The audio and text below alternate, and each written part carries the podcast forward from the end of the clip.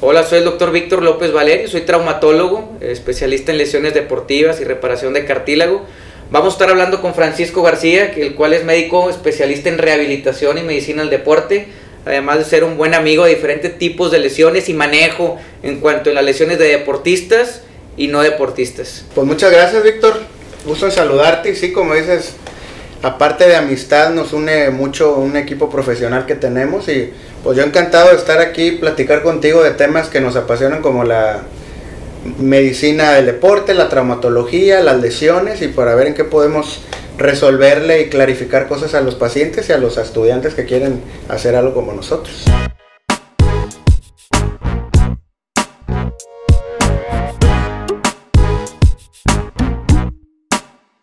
Bueno, Francisco, gracias por venir. Platícanos un poquito qué es lo que haces en tu día a día, en tu práctica profesional, en un equipo de fútbol. Platícanos qué es lo que haces.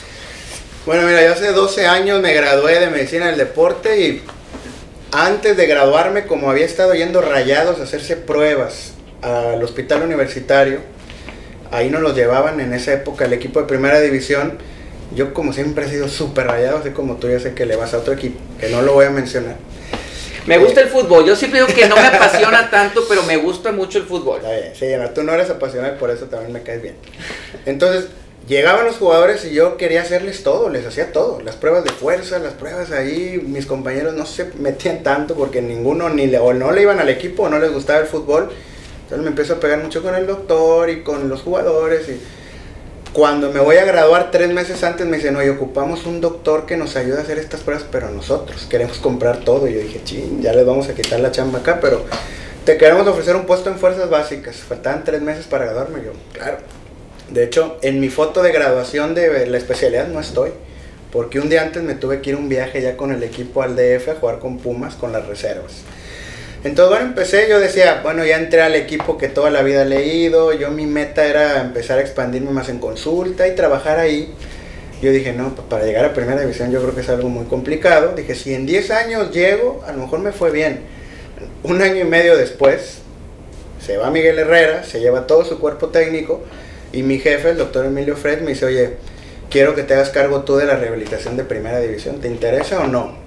No, pues no contesté porque se me cayó el teléfono del impacto. Dije, no, pues claro que sí. Lo voy a Déjame ver, imagínate, ¿verdad? No, le dije, sí, doctor. No sé cuánto me ofrecieron en esa época. Lo que me, ya siempre le he dicho al doctor fue lo que me hubieran dicho le iba a decir que sí, o sea, porque me dijo, déjame ver cuánto te consigo y que no sé. Le digo, sí, lo que me digas, sí. Entonces empecé a ser doctor de primera división, que era un sueño como que de chiquito, que lo veía muy, como algo utópico, algo así medio de sueño, pero bueno, se me dio.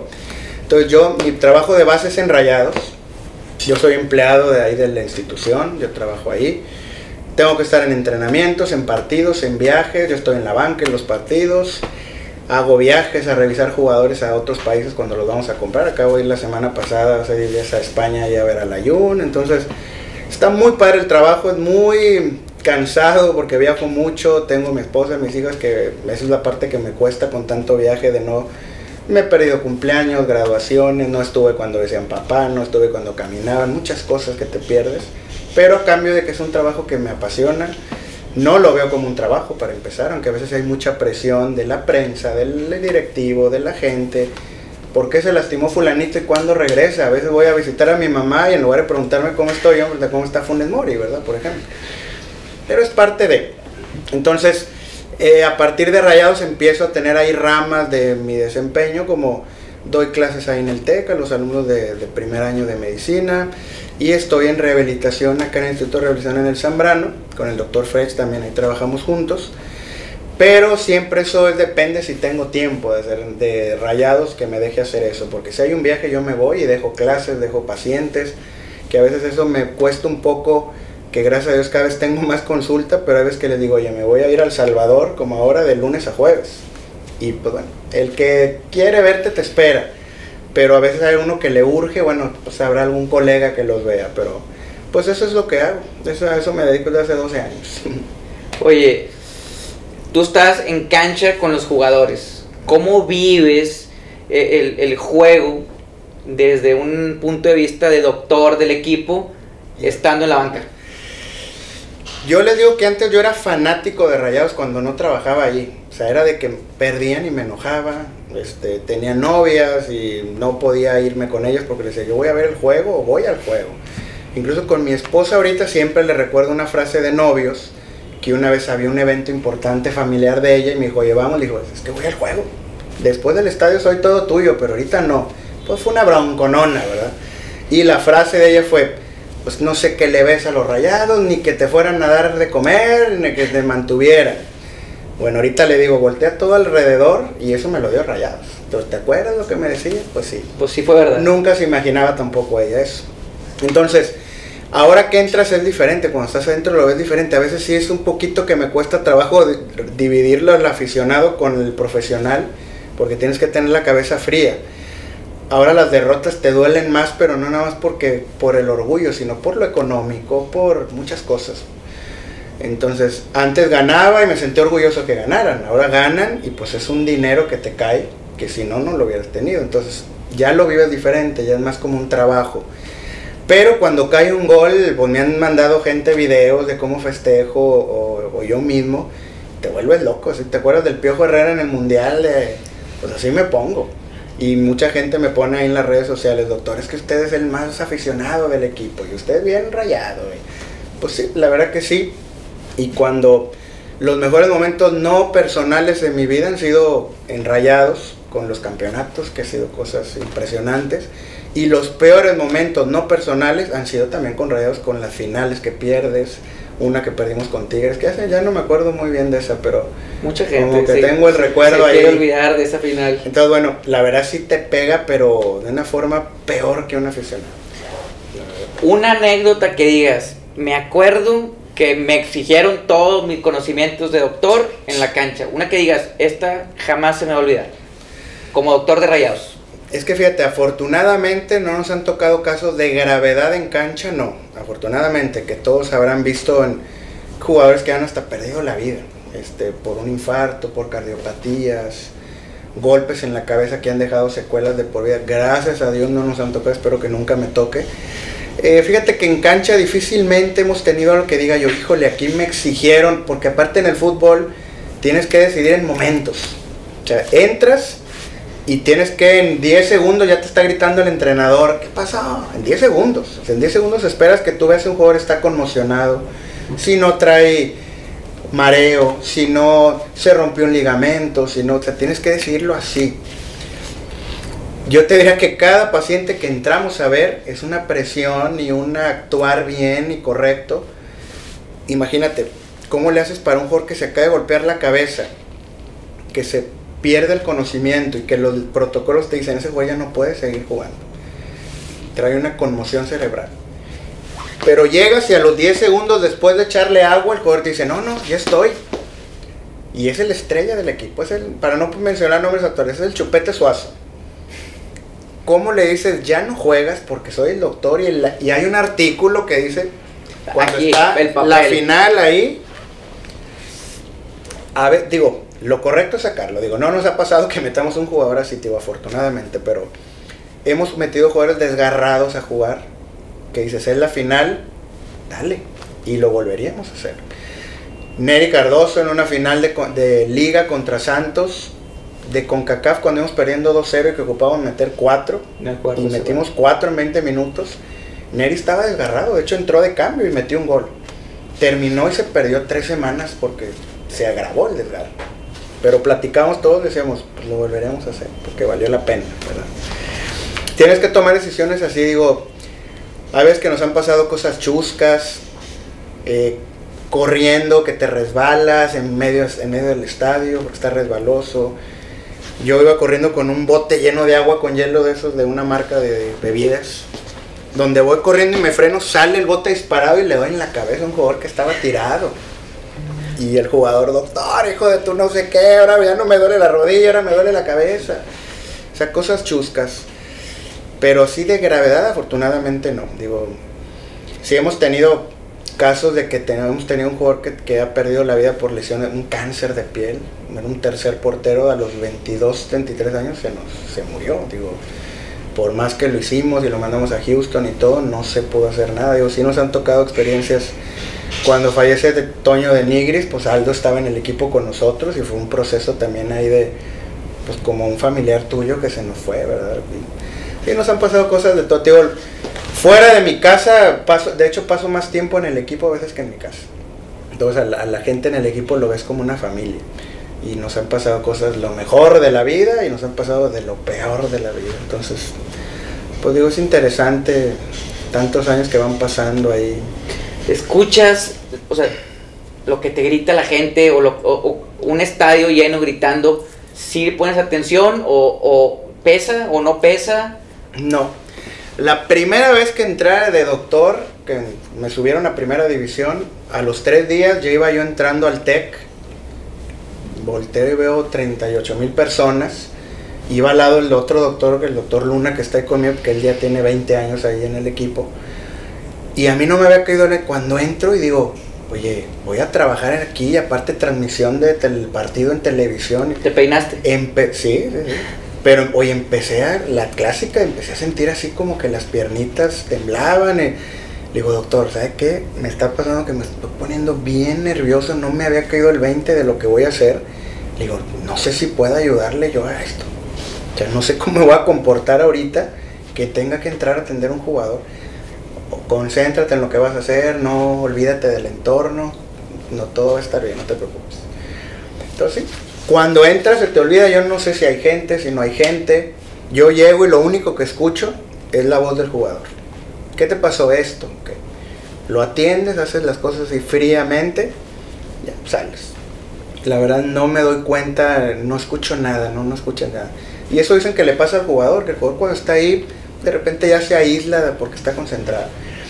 Sí, de repente cuando ya teniste al jugador y sales y vas caminando, sobre todo de visitante, pues ese veterinario y hijos de su no sé qué y que te empiezan a recordar a tu mamá y le, eso sí lo oyes porque ya ya no estás, ya estás en otra etapa vas caminando y sientes así el zumbidito de un vaso sientes el liquidito que dices espero que sea chévere que no sea otra cosa y las mentadas y los gritos y pero bueno uno nunca debes de contestar ya sabes que es parte del show ya estás acostumbrado porque alguien que no está acostumbrado que escuches a uno que te de frente y te diga hijo de tu sí te, te vas. Sí te prendes. Al principio yo decía, oye, no, ¿por qué me va a gritar? Pero pues ya aprendes que no es personal, que es parte del folclore. No, no, no escuchas y te concentras. Tú que me dijiste que, que, das clase a estudiantes de medicina, me toca a mí también dar clases a estudiantes de medicina y residentes. ¿Qué les dices a ellos, a, los que les damos clase de primer año de medicina? O sea, ¿qué les falta? para, para estudiar, para aprender, para llegar a donde estás tú. O sea, ¿qué consejo le darías al chavito que está entrando en su primer día de medicina y quiere tener una especialidad en algo que tenga que ver con el deporte, ya sea rehabilitador, ya sea traumatólogo? O sea, ¿qué, ¿cuál es tu mejor consejo? Algo que te dijeron, perdón, algo que no te dijeron a ti cuando empezaste a estudiar medicina. Yo lo que les digo, que sí se lo digo, es apasionate con lo que haces, no lo veas como una carga, encuéntrale el gusto, hazte experto en las cosas que te vayan pidiendo. Si te dicen, lee este capítulo, vete un poquito más allá, busca un artículo, ve otras fuentes.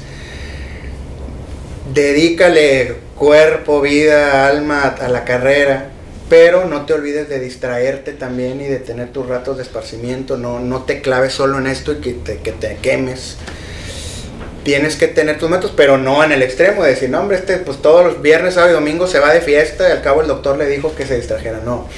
Sí, distráete y despégate un poco de la medicina en momentos, pero cuando estés, eh, apasionate, métete al fondo, así a, fondo a lo que te pidan, eh, hazte experto en lo que, en lo que quieres hacer, aún de estudiante y yo quiero, me gusta la ginecología, este, pues empieza a ser, a ser un experto, la traumatología, la medicina del deporte. A mí, mis compañeros de, de, carrera siempre me decían, yo te veo a ti que tú deberías de ser trauma. A mí me decían de estudiante. Yo te imagino entrando, los que entran a atender juegos lesionados en la NFL, me decían mis amigos. Y yo digo, bueno, pues es que a ti te gusta así de una forma diferente los deportes y la medicina. Y, entonces acabé haciendo eso. Yo cuando hice el, el, examen nacional siempre tuve en mente que era un, un, perfil bueno para mí y acabé ahí. Pero sí, sí les digo a los estudiantes, dedíquenle porque de repente nos toca ver ahora con la cultura como es, de que el millennial o que el, todo ese tipo de cosas que como que quieren todo rápido, tienen todo fácil. Y les digo, a veces quieres que te vaya bien, pero no te esfuerzas en que te vaya bien. Entonces sí, mantén esa cultura de trabajo, de estudio para que seas muy bueno. Eso es bien importante. Hoy pasé visita con, unos estudiantes de quinto año de, de medicina y les digo, a ver, ¿qué músculo es el que hace esta función? Y lo primero que es es agarrar el celular, buscar Google y lo primero que está, este. Pues no, no es. Porque muchas veces no, o sea, tienes que ir un poquito más y no tienes la solución más rápida, no es la mejor. Entonces tienes que saber que un músculo que está arriba de eso está haciendo esa función y también tracciona diferente tipo de mecanismo y cumple con esa función. Entonces, el ir un poquito más, el decir, ¿por qué el 1 sigue después, o sea, por qué el 2 sigue después del 1? Te ayuda a comprender y darte una idea panorámica de lo que está de lo que está sucediendo y no agarrar, buscarte un Google search y buscar y eso es lo primero que sale. Sí, ahorita tienen muchas herramientas que a mí me hubiera gustado tener. Por ejemplo, realidad virtual. En el TEC ya están haciendo, en el curso de anatomía hay realidad virtual. Vas, quiero ver los músculos del hombro, manguito rotador. Y estás viéndolo en realidad virtual y le das vuelta y digo, oye, qué padre, ¿verdad? Y a nosotros tocó el Netter, estar y buscando. con el Netter con los dibujitos en blanco y negro, ¿verdad? Como así cositas. Entonces tienen muchas herramientas, pero a veces como que no lo quieren o como que quieren que eso sustituya todo lo demás. Y no, tienes que tener también la clínica, tienes la comodidad está haciendo algo más difícil esto. Sí, estamos en ese proceso ahí de, que se adapten los estudiantes ahora. Eh, ahora antes el estudiante al profesor, al maestro era con mucho respeto y pues no, pues déjame ver qué me dice a ver qué me sugiere. Ahorita no, son más, se quieren poner mucho al nivel de que yo tengo derechos y no me puedes decir nada y tampoco me hagas eso porque te acuso de no sé qué. Y de, o sea, es difícil. O sea, si le exiges mucho, luego te dices que hay abuso psicológico del profesor hacia mí. Ay, caray. ¿Por qué? Porque me pidió esto, esto. O sea, ya es esa cultura. Tenemos nosotros que nos tocó también un, un cambio de nuestros maestros a nosotros. Bueno, ahora nosotros con los estudiantes también lo estamos viendo, pero pues es, hay que adaptarnos. El ser humano se adapta a todo. A todo. Oye, Víctor, ¿qué porcentaje le darías tu importancia a la rehabilitación después de que operas un paciente, por ejemplo? Yo creo que este es un 50%, porque puedes operar al paciente así perfecto, pero si no tienes un buen manejo postoperatorio, si no tienes alguien que te apoye, que le sepa en cuanto al fortalecimiento, rehabilitación, ganar de rangos de movimiento, por más perfecto que hayas hecho la cirugía, va a ser un desastre si no se lleva a buen término. Una de las cosas por las que trabajo muy bien con Francisco es porque nos entendemos en el día a día. Cuando yo le hablo de una lesión de menisco, me entiende cómo es una lesión de menisco. Tú sabes cómo, cómo la reparo, cómo la reparamos entre mis socios y yo. Nos apoyamos también con un buen amigo que es Jorge Ponce, que, que nos entendemos bastante bien con, contigo y hablamos el mismo idioma, que yo creo que es de lo más importante. Sí, te digo porque hace poquito vi un paciente que me llegó que muy bien operado, porque lo habían operado de plastía de cruzado, le repararon algo de menisco, pero de octubre ahorita y todavía no tiene extensión completa, no tiene flexión completa. El paciente vino, de hecho me buscaron por Instagram el hijo, que porque veía desesperado a su papá y le dije, bueno, a ver, vamos a verlo, Le digo, mira, estás bien operado, pero la rehabilitación no sé qué pasó.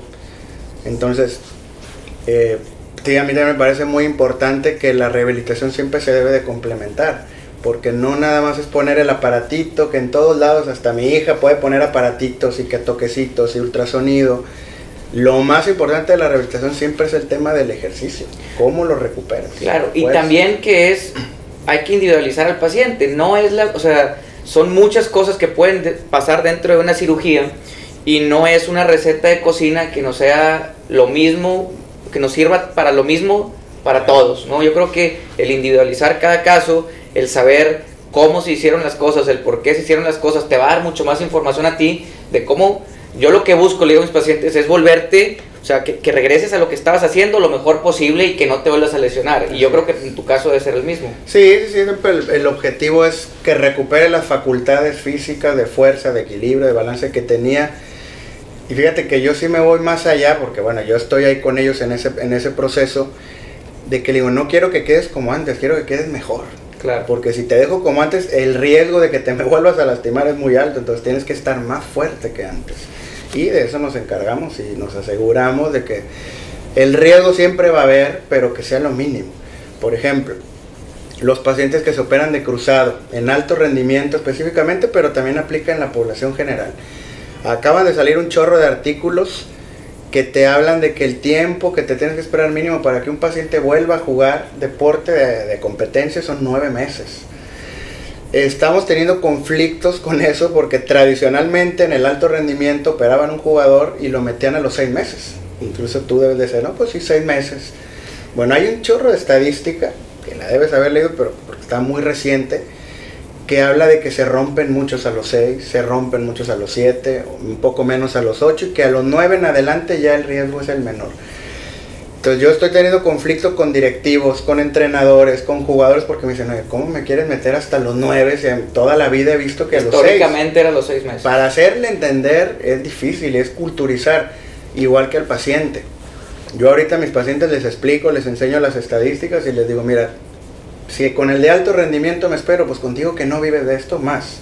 No sé cómo ves todo ese tema de cuando el paciente quiere regresar. No, y es, y es bastante, digo, ahí está la estadística, ahí están todos los, los, artículos actuales, que por eso yo creo que es importante trabajar de la mano con alguien que se está actualizando completamente todo el tiempo. Habla que por cada mes que se adelante su regreso, se puede, hay un incremento del 15 al 20% en que se rompa. Claro. Un ejemplo, eh, digo, hablamos de, pacientes que no nos toca atender, pero un ejemplo, Falcao en, el Mundial anterior, que se rompió un ligamento cruzado anterior, eh, cuatro meses, cinco meses antes de, la Copa del Mundo, y buscó a alguien que le dijo, yo, te voy a operar y te voy a regresar a que juegues al quinto mes. Y pues, ¿qué sucede? Pues no lo hizo. ¿Por qué? Pues porque no, se puede, no, no, médicamente, aunque tengas cualquier tipo de protocolo eh, que quieras hacer más rápido, pues está condenado a fallar. Porque hay algo que son los tiempos biológicos, que esos no los podemos modificar. Todos sabemos que se tiene que esperar a que se ligamentice el injerto, que se adhiera bien al hueso, y eso pues lleva su tiempo y ya está marcado ahí. Otro, por ejemplo, que me pasa mucho en la consulta y que el paciente trae sus ideas y a veces hay que explicarle bien el uso, por ejemplo, de factores de crecimiento. ¿Qué tanto los estás usando ahorita tú? Hay una cantidad de desinformación de factores de crecimiento, plasma rico en plaquetas, eh, células madre y otras cosas que buscan potencializar o adelantar este tipo de, de, reingreso o de reincorporarse a las actividades físicas demandantes y deportivas. Hay muchos artículos que nos dicen que ponen plasma rico en plaquetas dentro del injerto y eso lo que hace es de que en teoría pueden adelantarse un poquito más la integración, pero sin embargo las cargas que sufren, la, las fuerzas de diferentes formas que llevan a cabo la rodilla, pues no están listas para que se, digo, van a terminar en que se vuelva a romper otra vez el ligamento. Y no sé, yo aplico células madre, me... me, me... tú operas un cruzado y si le metes o, depende? No, depende mucho del tratamiento. Por ejemplo, un ligamento cruzado, ¿por qué no aplico células madre? Porque cuando haces la perforación del hueso para fijar el injerto... Ya salen algunas. Claro, estás perforando el hueso y ahí es toda una cantidad importante de factores de crecimiento de células madre y eso le sirve. Por eso cuando reparo un menisco que va asociado a una ruptura del ligamento cruzado anterior, pues el menisco le va muy bien y eso lo hablan los artículos. ¿Por qué? Porque también se habla que se forma un coagulito, que ese coágulo tiene factores de crecimiento y va a ayudar las células al menisco a que se cicatrice. O en, casos de pacientes con lesiones condrales que no responden al tratamiento conservador, a suplementos, a ejercicio, ¿qué le sugerirías tú, por ejemplo, a un paciente? Te manda un paciente así, ¿qué opción le das tú, por ejemplo, quirúrgica o qué le harías? Yo creo que aquí es bien importante ver el por qué se hizo la lesión si fue traumática. Si fue traumática, si tiene una lesión de menisco asociada, si también tiene una mala alineación de, de, sus rodillas o de su rótula, porque podemos, yo siempre les digo a mis pacientes un ejemplo bastante sencillo.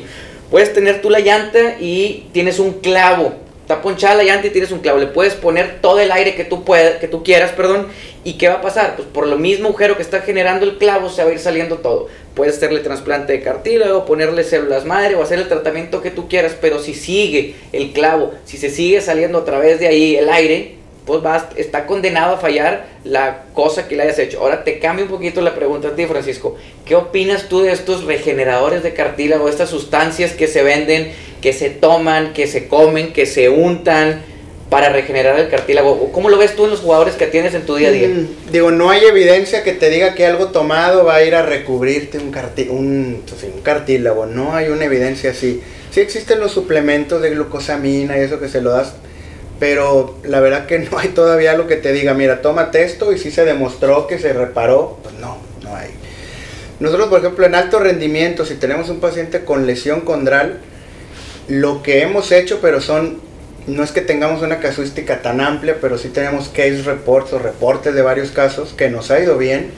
Les ponemos no una, dos o tres, sino más hasta que el paciente lo vemos que clínicamente está mejor, le hemos puesto plasma rico en plaquetas intraarticular, por ejemplo una rodilla.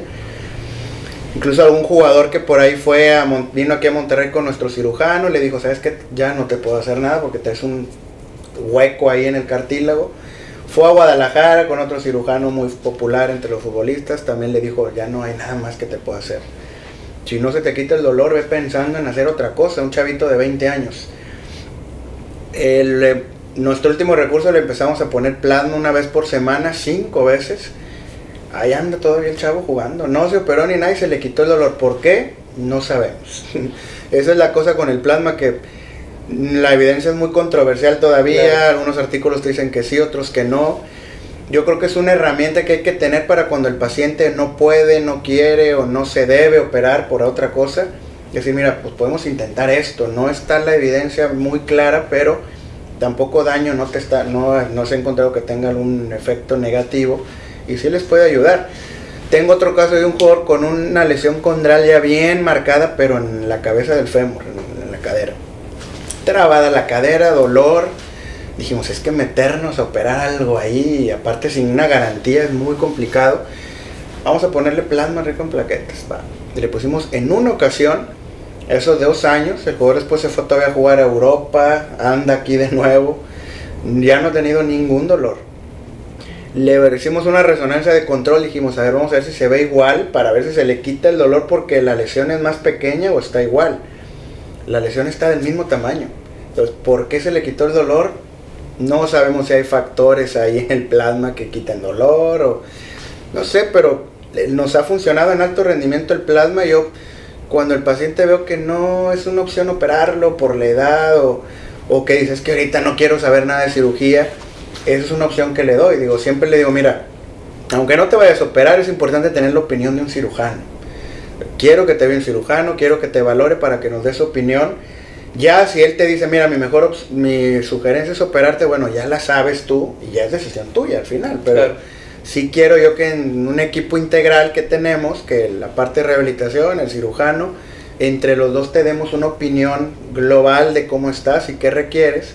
Al final el paciente toma la decisión, pero sí en ocasiones se sataniza mucho la cosa quirúrgica. Yo les digo a los pacientes, a ver, es que no le saques la vuelta y no la múltiples casos de pacientes que la cirugía les acabó de resolver el problema después de que anduvieron dando y gastando mil vueltas. Vueltas y caemos en algo que es muy peligroso para el paciente, que caen con gente que es charlatán, porque así se llama, y que les dice, te voy a dar esto y se te quita.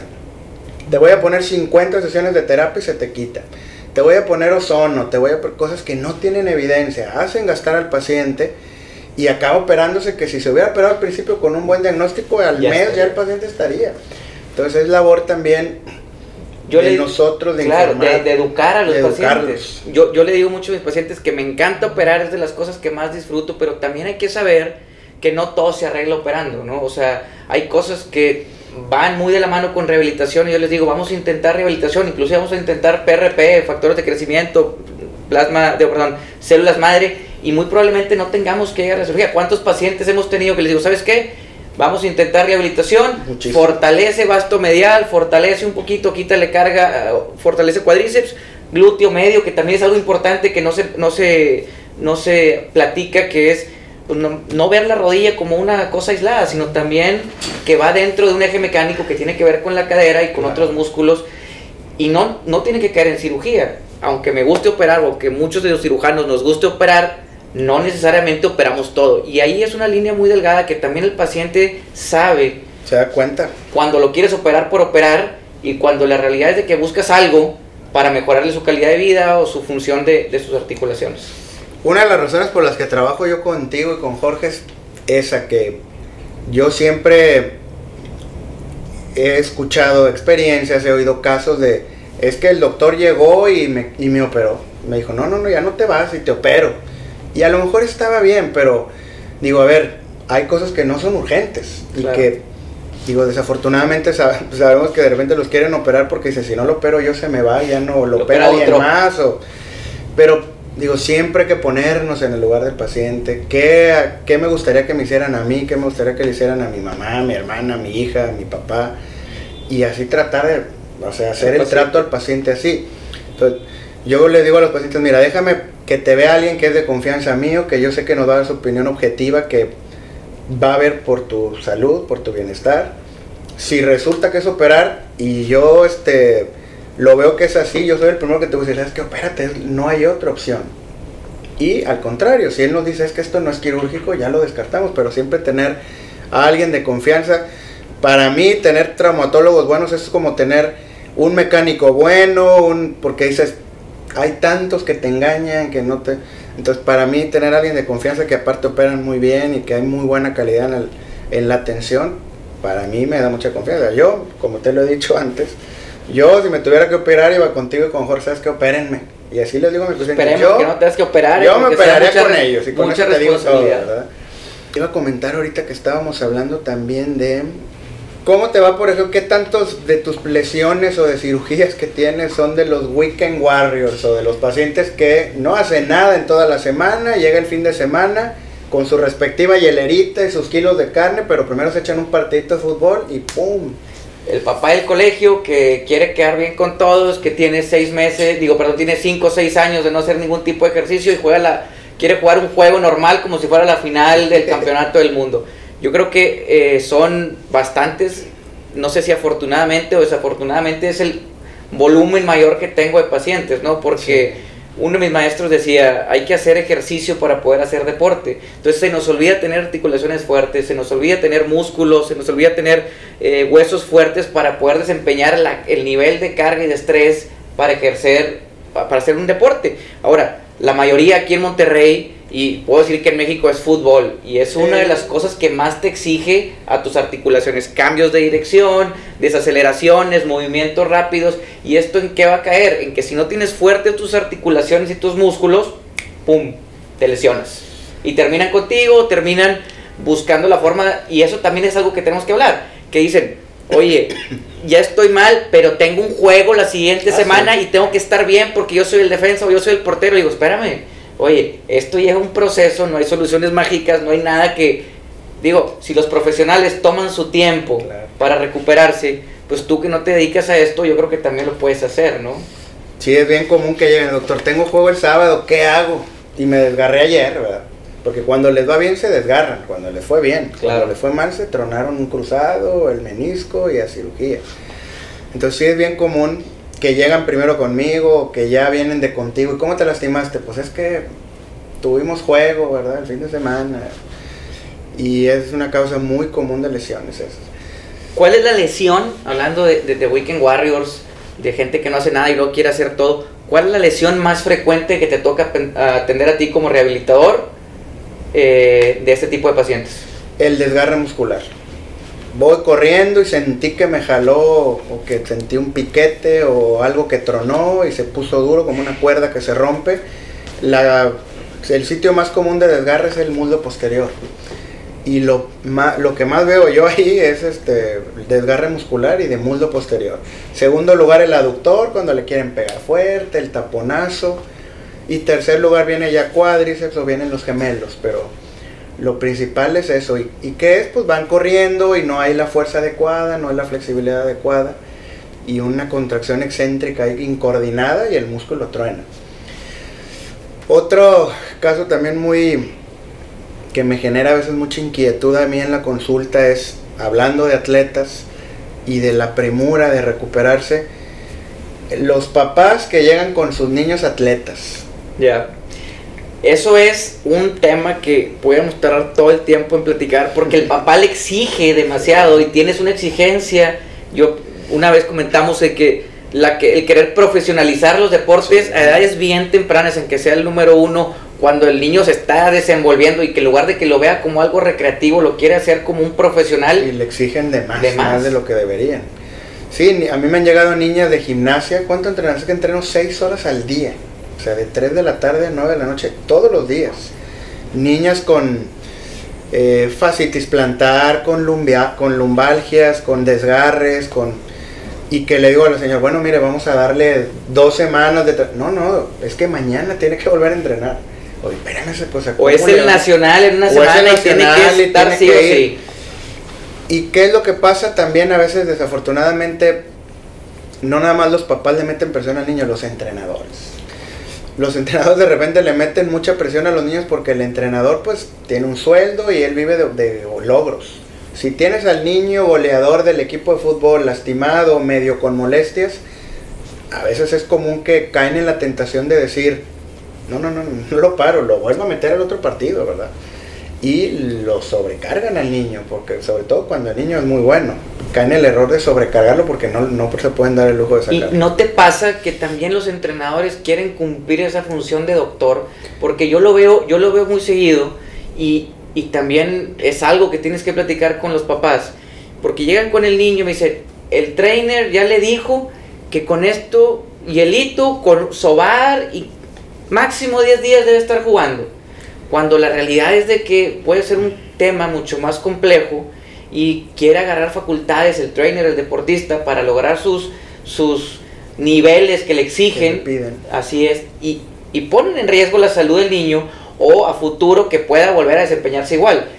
Que lo veo yo mucho que niños de secundaria que llegan con ligamentos cruzados rotos, que antes no sé, o sea, son edades muy tempranas para que ocurran este tipo de lesiones o lesiones por sobreuso. Y a veces yo les digo, bueno, si viene jugando fútbol, pues hay que todos los días de la semana hay que ponerle un, un deporte diferente pues para que le quite las cargas del fútbol y lo distribuya en otra parte, ¿no? Ponlo en taekwondo, ponlo en, en, en béisbol, en cambia un poquito para que las lesiones sobre uso no se, no se presenten. Hay varios artículos que han salido en Estados Unidos donde ya está bien demostrado que los que llegan al máximo nivel en un deporte, por ejemplo un coreback ahorita de los jóvenes de la NFL que están llegando con todo, en la universidad eran beisbolistas, en la prepa eran corredores de atletismo, jugaban fútbol, soccer, jugaban básquetbol. Entonces, Muchas veces el papá dice, no, es que quiero que mi hijo sea el mejor tenista y lo tienen cinco horas haciendo tenis todos los días. O la mejor gimnasta, o la mejor...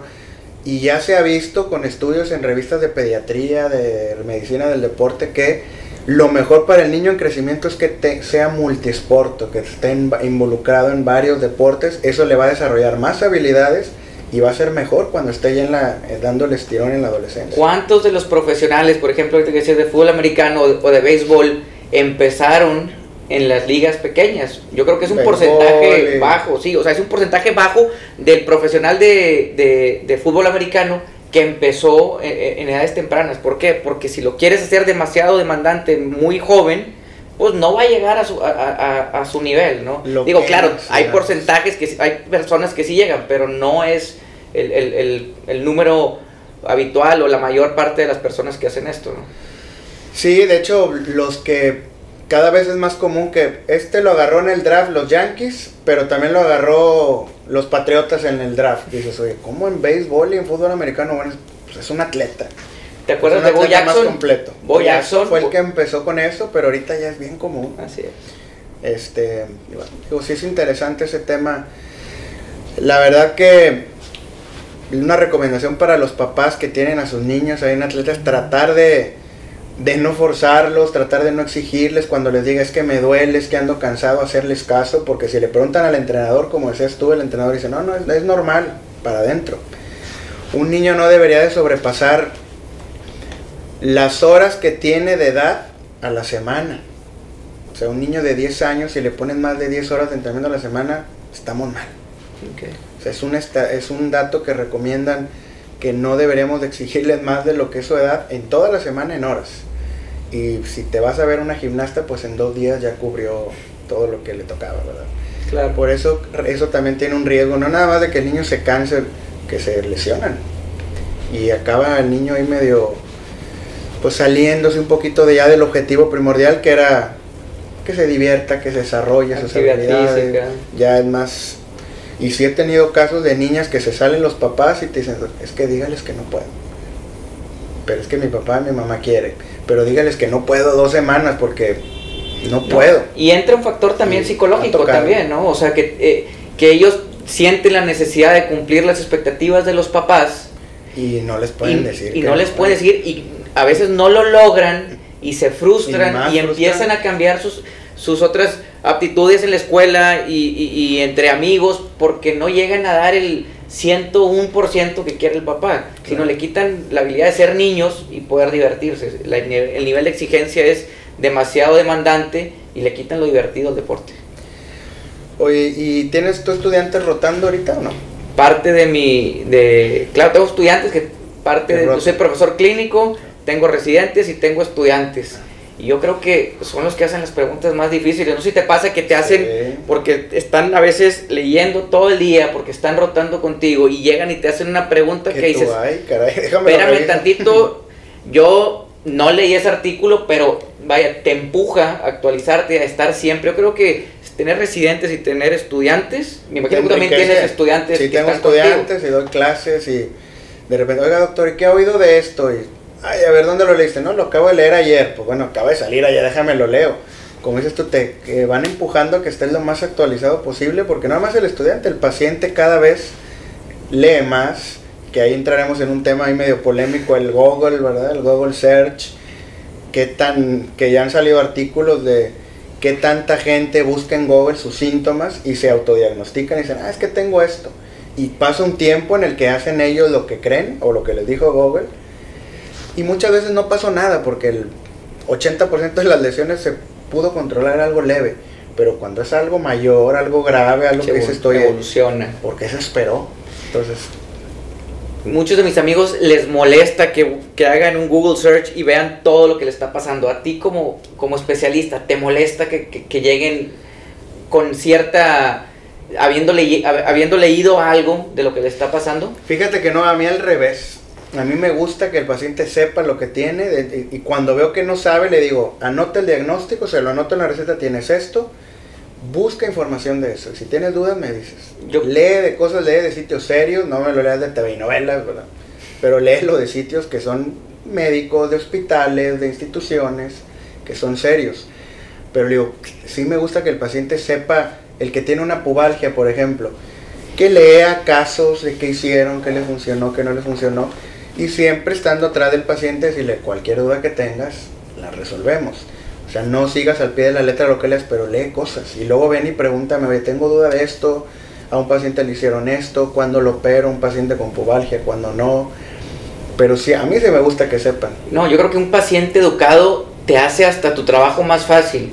Porque a veces llega un paciente y le tienes que explicar absolutamente todo. En cambio, llega un paciente que ya buscó, ya se informó, trae cierto grado de conocimiento y te dice, oye doctor, mira, yo creo que traigo esto. Y tú le dices, no, mira, este tipo de lesiones se caracterizan por esto, yo creo que puede ser esto, tu tratamiento son estos cinco y, esto, y el paciente mismo te dice, oye doctor, yo leí que de los cinco, el tres es el más adecuado en mi edad. Bueno, sí por esto o no. En tu caso, debe ser un poco más de fortalecimiento o cirugía, lo que tú quieras, pero yo creo que hasta nos hace más fácil nuestro trabajo porque ya no tienes que explicar desde cero y ellos tienen cierta educación del tema y te permiten a lo mejor ahondar más o ir más profundo de lo que hubiera llegado si no lo hubiera leído antes. Así es, sí, sí, sí te ayuda mucho. ¿Cómo te va, por ejemplo, con los pacientes que llegan y te dicen y te preguntan que si pueden hacer tratamientos alternativos? Por ejemplo, doctor, ¿me puedo ir a poner acupuntura? Doctor, ¿puedo ir como quiera con el quiropráctico a ver que me arregle la hernia? Híjole, yo creo que tocaste ahí un tema yo creo que hasta sensible en, en muchos de los casos, porque vienen conmigo y dicen, doctor, tengo seis meses con esto, ya me han tronado, ya me acomodaron los discos, ya me alinearon la columna y me pusieron una pierna más grande que otra porque fui con diferentes... Me inyectaron ozono. me... Y digo, la realidad es de que no sé por qué existe el miedo de ir con un especialista, ya sea un rehabilitador o un traumatólogo, pero la gente piensa que si vienen con nosotros, lo primero que queremos hacer es operar, o lo primero que queremos hacer es algo invasivo. O que les va a salir en una fortuna por trabajar Claro. trabajamos, que no tiene nada que ver que estemos en el San José, en el Zambrano. Su seguro médico se los cubre perfectamente y no son precios, es el mismo precio que te cobran en cualquier En lado. cualquier parte. Aparte, ¿cuántas veces lo digo porque te conozco y porque me, me lo has dicho? Hay gente que no puede cubrir eso o que no tiene seguro o que tiene una situación económica ahorita un, un tanto en problema que dice, ¿sabes qué? Mira, págame lo que puedas y ya vamos, lo importante es sacarte adelante de esto. Claro. Pero, pero sí llegan muchas personas que van con falsos profesionales, con gente que te soba o que te mágicos. unta o que busca un remedio mágico, se aprovechan de, de a lo mejor la ignorancia o de la desesperación o el dolor de los pacientes y quieren, quieren hacer negocio esto. O sea, quieren aprovecharse de, del dolor ajeno y a veces hasta, bueno, a mí me da coraje y, bueno, ya no platico porque me sigue dando más coraje, pero lo que voy es de que da coraje. se, se aprovechan tanto de eso y la gente desconfía de los que sí sabemos, de los que tenemos cierta preparación para, para hacer un tratamiento y un diagnóstico, y yo creo que habla mal. Tú dijiste ahorita un número, que gran parte de las cosas se curan solas, con o sin tratamiento, Y es donde, y el problema es cuando eh, cae en el porcentaje que no se curan de esa forma. claro. Sí, a ver, por ejemplo, yo le digo al paciente, mira, a ver, tú te hiciste una lesioncita muscular muy pequeña, aunque no hagamos nada, se te va a curar. O sea, si fue pequeño, no vas a tener ningún problema. Ahora vas con el sobador de no sé qué ejido, que tiene mucha fama, que es que fui a que me sobara un señor que es muy famoso en algún municipio de la región naranjera, ¿verdad? que todos hemos oído. A lo mejor hasta los que nos están aquí acompañando han ido con alguno porque todos se rieron, ¿verdad? Sí, A ver, se pusieron rojos. se va, se va a curar. Y ese tipo de personas se agarran mucha fama porque sí, el 80% de las lesioncitas se van a curar también. Y a lo mejor como se los dice, las cosas que les hace, que mucha cosa no tiene evidencia. Ah, es que yo fui y me, y me curó. Solo te hubieras curado. Ahora, ¿qué pasa? Que nos ha tocado ese otro 20% que dice, es que yo fui, me tronó y ahora no siento el brazo. no lo puedo mover. Una de esas veces me pasó que el paciente tenía una, digo, este es un caso completamente extraño, pero tenía una cosa que se llama eh, mieloma múltiple, entonces le dolía la espalda, fue a que lo tronaran sin hacer estudios, sin ahondar un poquito más en el problema ya conmigo, porque tiene dos costillas fracturadas y tiene una vértebra fracturada. Entonces, desafortunadamente esa persona cayó en el 20% que sí necesitaba atención oportuna y de especialistas y pues esto le, le, le- le Cuando vienes- generó más dolor o le hizo un Claro. problema mayor. Cuando vas con un especialista, ese te va a detectar el 20, incluso hasta el 2% de lo raro. También lo, lo vemos. sobre todo. Oye, y de lo raro que, que también nos toca, leíamos un artículo, un paciente que tuvimos que es una ruptura en el cuerno anterior del menisco lateral en pacientes con una rodilla estable. Había un, ca- un case report, una serie de casos que eran 10 que se habían hecho a través de no sé cuántos años y nos tocó un paciente que tuvimos en común Claro. y lo importante es eso, te estás actualizando, estás buscando cosas que caen fuera de la normalidad. ¿Y el, quién va a ser el único beneficiado? El paciente. Así es. Sí, tenía, ese fue un caso que tratamiento conservador, no cuadraba, no evol- cuando algo no evoluciona como esperas tienes que buscarle. Entonces, fue cuando te hablo y te digo, a ver, re- revísame este paciente, a ver, un chavito futbolista, revísamelo a ver qué opinas, me dice, ¿sabes qué? Pienso que puede ser esto, ¿por qué? Porque lo he visto, porque me ha tocado y por la experiencia que vas generando. Lo empezamos a ver, y ¿sabes qué? Pues sí puede ser y ahorita el chavito está en su proceso, ya va, va avanzando muy bien, ¿verdad? Pero bueno. Pero sí, digo, acérquense con el doctor que conozcan que es bueno, que no les quiere cobrar por cobrar, que les va a hacer lo importante para ustedes. Y ya no lo suelten, porque esos doctores son difíciles de encontrar, desafortunadamente. Y yo creo que es importante, Francisco, tener un equipo de especialistas que, claro, que hablen el mismo idioma. O sea, que tengan experiencia en tratar deportistas, en tratar personas no deportistas, en amateurs, profesionales, o vaya, pero que tengan conocimiento del tema, porque yo creo que cuando se trabaja en equipo los resultados son mucho mejores. Sí. Una de las cosas que me pasa, y, y- y- y te lo platico, y lo platico con Jorge también, que es muy amigo mío, le digo, oye, llega un paciente conmigo con un problema que yo no sé. Le digo, ¿sabe qué? Yo no sé este problema, pero esta persona que está dentro de mi equipo es el especialista en, En esto. eso. Ve con él. Yo creo que ya se acabaron los doctores que, que quieren, que claro, que quieren operar todo o que saben operar todo. No puedes saber operar todo bien. O sea, yo creo que cuando te especializas en un área, los resultados son mucho mejores. Sí. Antes se veía el doctor que te operaba la columna, los pies y prácticamente hasta cirujano plástico si quieres le podía hacer. Ahora ya está tan subespecializada todas las ramas de la medicina que tiene que haber un equipo multidisciplinario Y cada que uno hacerlo Lo que su sabe hacer parte, mejor, lo claro. que es experto. Así todos es. quisiéramos que nos atendieran de un problema que tenemos a alguien que es experto en eso. Entonces yo creo que bottom line para terminar esta plática que se fue extendiendo un poquito más de lo que, de lo que pensábamos, tú lo dijiste, acérquense con un especialista, eh, busquen la confianza, si no les da la confianza a uno, busquen una segunda opinión, pero creen un vínculo de médico-paciente que les sienta, o sea, que, que ustedes sientan esa confianza en que les pueda atender a mejorar su problema. Acuérdense que el paciente tiene derecho a pedir segunda opinión y no pasa nada. A mí me dice el paciente, oiga, quiero corroborar lo que me dijo. Adelante. O sea, el decir no, no preguntes, no vayas, eso ya está mal. Porque Claro. dice un paciente, no, te opero y ya no vayas a preguntarle a nadie. No, el paciente tiene derecho a pedir opiniones, tiene que sentirse cómodo con sus médicos, tiene que tener comunicación. Eh, a mí sí me gusta darles mi teléfono personal a, mis, a los pacientes porque les digo, no quiero que me digas en la consulta dentro de dos semanas, es que hace una semana me dolió, pero pues me esperé a la consulta. El día que te pase algo avísame, no pasa nada. El- ahorita los mensajes los usamos para todo, pero yo creo que para usarlo para algo de mucho provecho como es una duda de un paciente, yo creo que vale la pena. Uso de WhatsApp en tu Para consulta. consultas. ¿Qué piensas? Sí, yo les doy el número y les digo, a ver, dudas, pregúntenme. Sí, a, muchos aprovechan y quieren hacer toda la consulta ahí, pero siempre es importante marcar la línea. A ver, mira, lo que me estás preguntando, la única forma de respondértelo es revisándote, porque ya caería en un error. Si te digo, haz esto sin revisarte, ya es un error mío y una iatrogenia o un, un daño que te puedo causar. Como no te quiero causar ningún daño, no te voy a decir compra esto o haz esto. Le dirás cosas muy básicas como para ori- orientarlo. En lo que da lunes o en lo que llega el día que lo puedas ver. Pero a mí no me molesta que me pregunten, pero cuando ya ves que quieren que les digas todo así, tal cual, consulta como tal.